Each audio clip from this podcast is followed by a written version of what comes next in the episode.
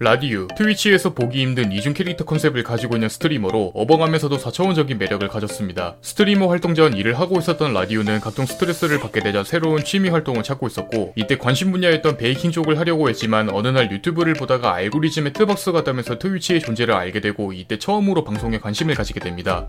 트위치 스트리머 중 캐릭터 두 개를 가지고 있는 상당히 독특한 컨셉을 가지고 있으며 라디유와 랜도프 이렇게 두 개의 캐릭터를 가지고 있습니다. 일반적으로 스트리머라면 얼굴을 공개하는 케이스, 공개하지 않고 자켓로 방송하는 케이스 이렇게 두 가지로 분류하지만 라디유의 경우 비공개이면서 거기에 또 다른 자아의 캐릭터를 가지고 있는 일명 신비주의라고 할 수 있습니다. 참고로 랜도프는 게임 전용 계정, 라디유는 게임을 제외한 나머지 컨텐츠를 모두 포함하는 계정이지만 지금은 랜도프의 자리를 뛰어넘은 제2의 본캐라고 할 수 있는데요. 랜도프로 유입되는 트수들은 대부분 라디유를 통해 서 들어온 경우라고 할 수 있습니다. 라디유가 트위치에 입성했을 당시 활동 분야는 게임이었지만 한 종류만 플레이하는 원게임 스트리머였고 당시 월드 오브 탱크를 플레이했습니다. 본캐였던 랜도프로 먼저 활동했었는데 주 고객층이 남성인 밀리터리 게임의 여성 스트리머가 플레이한다는 것은 가뭄에 단비 같은 존재였기 때문에 초반부터 빠른 인기를 얻었습니다. 하지만 어느 날 라디오 방송도 해보고 싶은 마음이 생겨 취미로 라디유 전용 계정을 만들었고 이것이 우리가 아는 라디유의 시초입니다.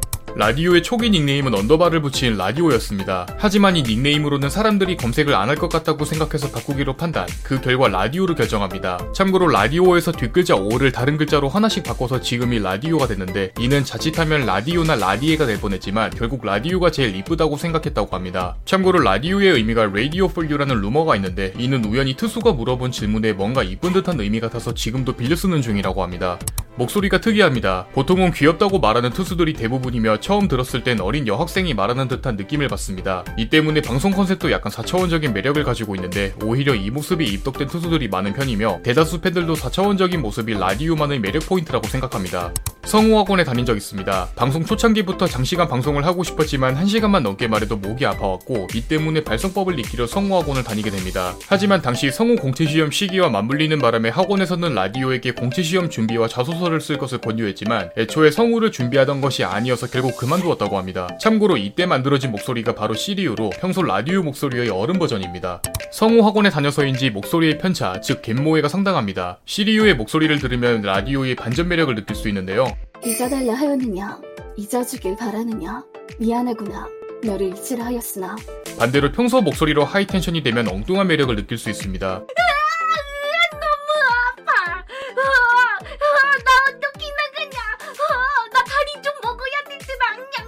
참고로 라디오 채널의 인기 영상 중 하나인 아라아라 밈에서도 목소리 갯모해를 들을 수 있으므로 팬이라면 한번 들어보는 것을 추천합니다. 칭찬받는 것을 좋아합니다. 단순 좋아하는 것 이상으로 굉장히 좋아하는 편으로 평소 스트리머를 놀리기 좋아하는 투수들의 성격상 타격감이 좋은 라디오가 삐질 때가 많은데 이때마다 칭찬해주면 다시 금방 풀어지는 라디오의 모습을 볼 수 있습니다. 참고로 칭찬 종류에 상관없이 모두 좋아하는 편이지만 방송에서 뭔가 해냈을 때 채팅으로 올라오는 멋진 라디오를 가장 좋아한다고 합니다. 타격감이 좋습니다. 타 스트리머와 합방 시 보통 당하는 역할을 많이 맡는 편이며 트수들도 라디유를 많이 놀리는 편으로 당했을 때의 리액션이 좋습니다. 이는 라디유 특유의 목소리와 높은 텐션이 합쳐지면서 스트리머와 트수들이 더욱 놀리는 것으로 추측되는데요. 여담으로 한 스트리머는 원래 본인이 당하는 것을 즐기는 편이었지만 라디유와 합방을 하게 됐을 때 본인도 때릴 수 있다는 것을 알게 됐다고 합니다.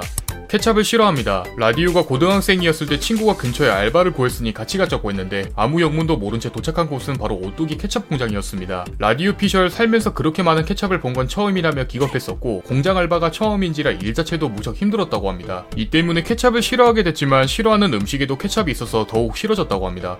술을 잘 마십니다. 정확히는 잘 마셨던 편이며 지금은 과거에 비해 많이 약해졌다고 합니다. 전성기 때는 소주 두 병도 막힘없이 들어가는 정도였지만 건강상의 이유로 예전만큼은 입에 대지 않는 편이며 현재 주량은 소주 기준 반병, 맥주는 한 캔 정도라고 합니다. 여담으로 한 팬이 라디유에게 담금주를 선물한 적이 있는데 받고 숙성되자마자 다 마셨다고 합니다.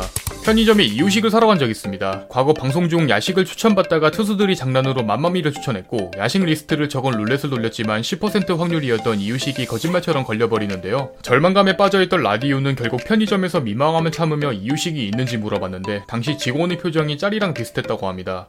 트위치 사수생입니다. 활발한 방송과 유튜브 활동 등 합방까지 열심히 하고 있지만 파트너 스트리머에 3번이나 신청했고 모두 떨어진 경력이 있습니다. 하지만 6월 24일 4번의 눈물 젖은 노력 끝에 드디어 성공해서 지금은 트위치 정식 파트너 스트리머가 되었습니다. 참고로 이렇게 적은 주다사도 파트너 스트리머를 두 번 만에 통과했는데 라디유가 왜 사수를 겪었는지는 지금도 의문입니다.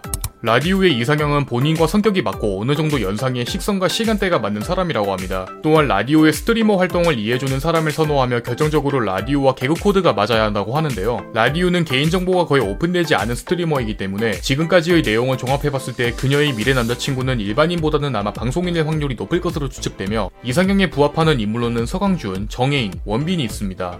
어렸을 때부터 특이한 경험을 많이 겪었습니다. 초등학생 때 가출을 시도했지만 가방 지퍼가 고장나는 바람에 가출을 포기한 썰. 라면을 먹고 싶었지만 스프가 없어 고추장을 대신 넣고 끓인 썰. 아버지가 장난으로 휴게소에 차를 안 태우고 먼저 떠난 썰. 건강을 위해 헬스장을 등록했지만 늦잠 자서 첫날부터 안 간 썰 등 일반적으로 겪기 어려운 내용들이 많습니다.